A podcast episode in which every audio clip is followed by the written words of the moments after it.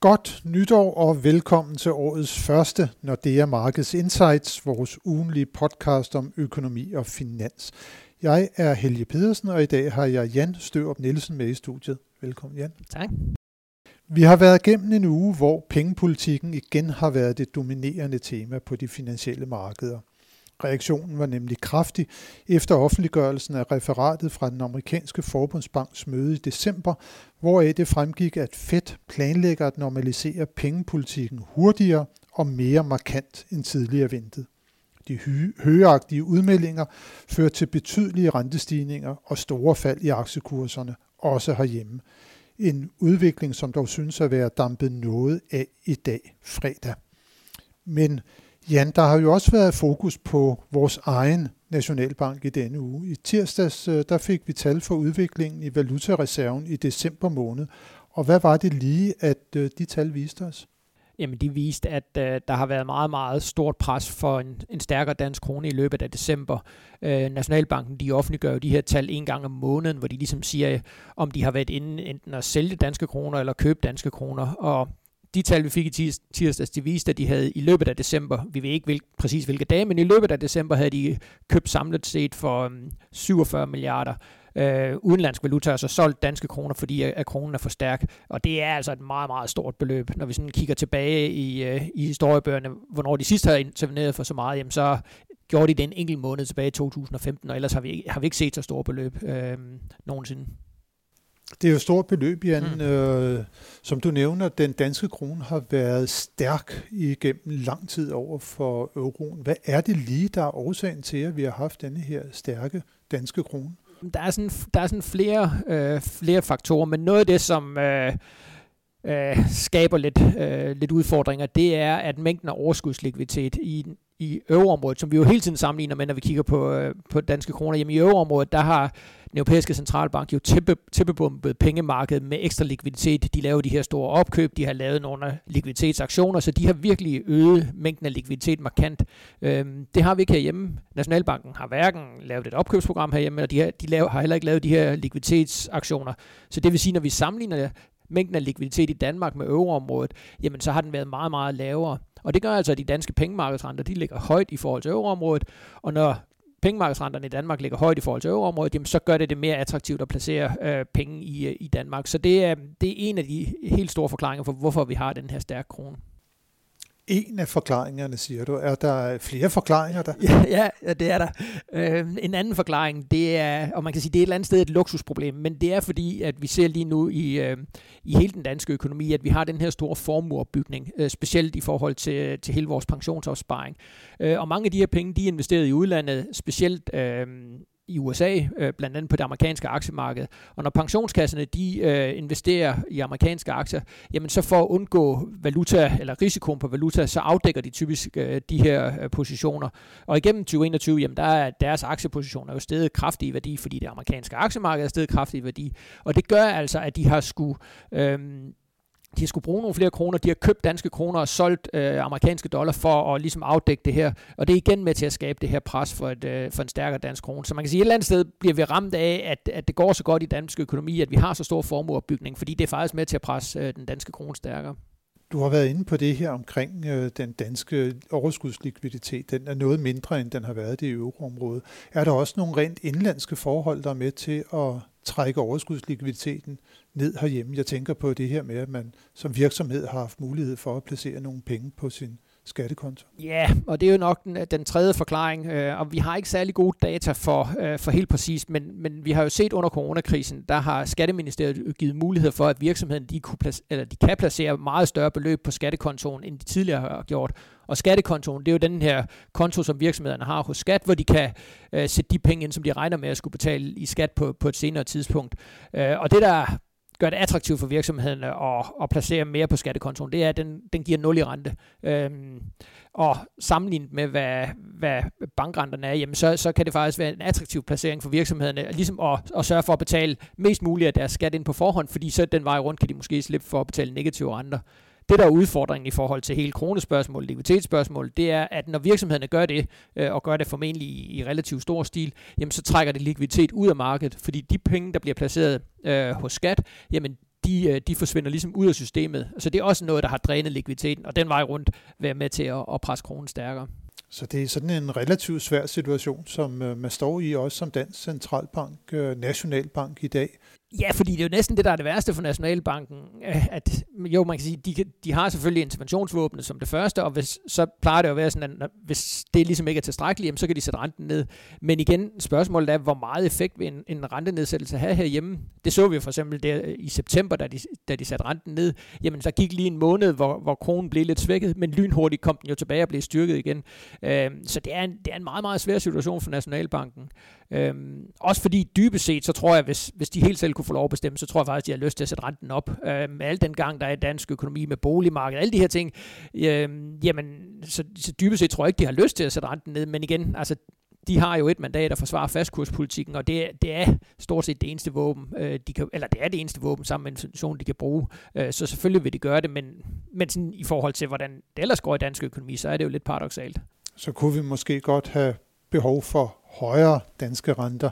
Men øh, når det nu er, at vi snakker netop omkring øh, kronekursen, det er jo over for euroen, kan der være et eller andet, der gør, at denne her forskel i overskudslikviditeten mellem euroområdet og Danmark kommer til at gå lidt i sig selv igen. Jeg tænker på, at den europæiske centralbank har jo annonceret, at man stopper sit store pandemiprogram her til marts måned. Det vil sige, at man kommer til at pumpe færre penge ud i samfundet fremover, end man har gjort indtil nu. Ja, det, det, jeg, jeg tror virkelig, man sidder over i Nationalbanken og håber på, at den europæiske centralbank ligesom vil begynde at stramme op, og det har de, den europæiske centralbank jo også sagt, at de vil. Øh, så, så det vil selvfølgelig hjælpe noget på presset, fordi det der, det der har været en helt ekstraordinær situation øh, nu her igennem coronakrisen, det har været, at den europæiske centralbank har lempet pengepolitikken så meget, og også med de her ikke-konventionelle redskaber. Øhm, så, så et eller andet sted er det selvfølgelig et midlertidigt fænomen, og jeg er helt sikker på, at Nationalbanken, der håber man på, at den europæiske centralbank ligesom får strammet op for deres del af pengepolitikken, fordi det gør også Nationalbankens arbejde nemmere. Det gør også deres arbejde nemmere, og indtil videre kan vi i hvert fald konstatere, at der har man ikke sat renten ned herhjemme. Hvad tror du, der kommer til at ske fremadrettet? Tror du, at man vil nøjes med at intervenere og vente på, at ECB altså kommer til at stramme lidt op på sin pengepolitik? Ja, det er et rigtig, rigtig godt spørgsmål, øh, og det er ikke fordi, jeg skal sidde og lave en helgardering, men det er virkelig næsten et 50-50 kald. Øhm, jeg ved i hvert fald, at de næste mange torsdage, så kommer jeg til at sidde ved computeren klokken 5, fordi det er jo der, hvor Nationalbanken typisk meddeler, hvis de ændrer på renten. Øh, og de gjorde det ikke. De gjorde det ikke i går, øhm, men Omvendt, jeg tror ikke, der skal ret meget mere intervention til. Altså lige nu er kronen svækket en lille smule, så lige nu er de formentlig ikke aktive på valutamarkedet. Men hvis de kommer i gang igen med at skulle intervenere, så tror jeg altså, at deres lunde vil være relativt kort, fordi øh, det er så store beløb, de har interveneret for i december. Og hvis de igen begynder, jamen så tror jeg, så vil vi relativt hurtigt se en, en, rente, en selvstændig rentenedsættelse. Øh, og det er jo ikke fordi, det bliver så meget. Det bliver formentlig 0,1 procentpoint, øh, ligesom de gjorde tilbage i september. Øh, men, men så tror jeg altså, de er klar med, med også at bruge rentevåbnet det bliver i hvert fald spændende at følge henover, som du siger, de kommende torsdage. Men Jan, øh, hvis det nu er, at vi sådan kigger lidt ud, vi har allerede snakket om, at det går rigtig godt i dansk økonomi. Det viser alle de løbende nøgletal jo også, og i denne her uge har vi jo fået nøgletal også for udviklingen på arbejdsmarkedet. Det går virkelig stærkt der. Det har vi hidtil øh, vurderet til at være den største trussel mod øh, det, det solide danske opsving, at der simpelthen bliver mangel på øh, hænder. Men der er også kommet lidt fokus på det seneste på, om den her høje inflationsrate, vi har herhjemme, om det kan være noget, der kan bremse noget måske af efterspørgselen, hvor det så er mere efterspørgselssiden end udbudssiden, der begynder at blive problemet i, øh, i den hjemlige danske økonomi. Vi så i øh, november måned, at inflationen herhjemme nåede op på 3,4 procent. Det er noget af det højeste, vi har set øh, længe. Hvordan vil det komme til at se ud fremadrettet, og hvad er det, der driver denne her kraftige udvikling i inflationen også i Danmark for tiden?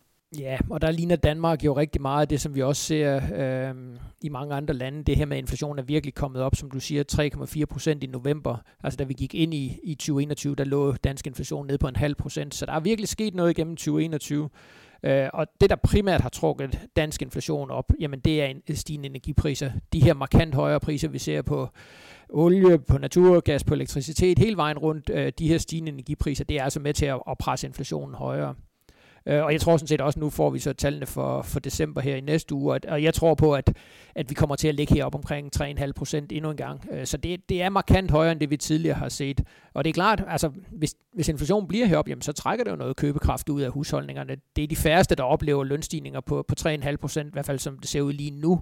Øh, så, så det vil alt andet lige være med til at trække noget købekraft ud af husholdningerne. Men så igen, altså, det er ikke sådan, at jeg tror, at privatforbruget kommer til at gå fuldstændig i stå, når vi kigger på husholdninger, deres potentielle købekraft, øh, hvor, hvor store opsparede reserver de har, jamen så jo, det kan godt være, at øh, på marginalen det lige falder lidt tilbage, men der er stadigvæk meget, meget stort forbrugspotentiale i, i de danske husholdninger. Ja, fordi der er fortsat øh, meget store beløb, der står som indestående i pengeinstitutterne, ja. og formuerne, de er jo også høje. Ja, det må vi sige. Altså, der har været en kæmpe formueopbygning. Øh, den fremgang, der har været på aktiemarkedet, og selvfølgelig for de fleste danskere, eller mange danskere, jamen, så er det jo primært øh, relateret til deres pensionsopsparing, men også øh, på hele boligmarkedet. Øh, altså, den, de prisstigninger, vi har set på boligmarkedet, i hvert fald for boligejerne, har det jo skabt en, en betydelig formueopbygning. Ja, og så er der vel også det, der er gældende, at arbejdsmarkedet det er stærkt, så jobsikkerheden, som jo også plejer at være afgørende for, om man har lyst til at forbruge eller ej, den er jo også i top. Ja, jobsikker, jobsikkerheden er i top. Øh, der er kommet mange nye folk ind på arbejdsmarkedet. Folk, der tidligere har haft lidt svært ved at få fodfæste på arbejdsmarkedet, de er, de er kommet ind. Vi har jo set for eksempel antallet af kontanthjælpsmodtagere faldet kraftigt, så, så nogle af de her marginaliserede grupper, jamen, de er lige pludselig gået fra, fra passiv offentlig forsørgelse over at have et... Øh, et, øh, et arbejde. Og det, er selvfølgelig også, det giver selvfølgelig også dem meget mere købekraft. Øhm, så, så jeg må indrømme, jeg er ikke så bekymret for, for sådan en købekraftsituation i de danske husholdninger. Så vi holder ved, at det er arbejdsmarkedet, der lige for tiden udgør den største trussel øh, mod øh, opsvinget. Altså ja. det, at vi har et øh, decideret mangel på, på, på ledige hænder for tiden. Ja, det vil jeg sige. Øhm, og også når vi snakker med virksomheder, altså det er det, der er deres helt store hovedpine lige nu, at de kunne, de kunne faktisk producere betydeligt mere, hvis bare de kunne få, øh, få nok arbejdskraft ind. Det bliver spændende at følge det, og jeg kan jo også her afsløre, at vi arbejder for tiden på at komme med en ny prognose, ikke alene for dansk økonomi, men også for international økonomi, som vil blive offentliggjort mod slutningen af måneden. Men øh, vi skal jo som altid lige øh, afslutte øh, vores ugenlige podcast med at se ind i næste uges vigtigste nøgletal, og vi har allerede nævnt det vigtigste for dansk økonomi, det er inflationstallet for december måned, og tilsvarende så kommer der altså også inflationstal fra de andre nordiske lande. Vi får også på mandag inflationstal for Norge fredag, der får vi det fra Sverige, og lige imellem derpå, så der får vi det måske allermest interessante inflationstal for de finansielle markeder i hvert fald, nemlig inflationstallet for USA, og der kan jeg afsløre, at vores forventning er, at forbrugerpriserne i december måned vil være steget med hele 7,1 procent i forhold til december 20. 2020. Så det øh, er en, øh, en voldsom stigning, som vi der ser, og helt sikkert også noget af det, der er afgørende for, at den amerikanske forbundsbank altså nu begynder at være mere højagtig i sine udtalelser. Så øh, en vigtig og spændende uge med ny information om inflationsudviklingen, og så naturligvis også om udviklingen i pandemien, hvor de globale smittetal aldrig har været højere, end de er det lige for tiden, og hermed der mener jeg faktisk også de daglige smittetal. Men tak, Jan, for at være med i dag, og tak til alle jer, som har lyttet med. Det håber vi også, at I vil gøre, når vi er tilbage med nyt fra de finansielle markeder igen i næste uge. thank you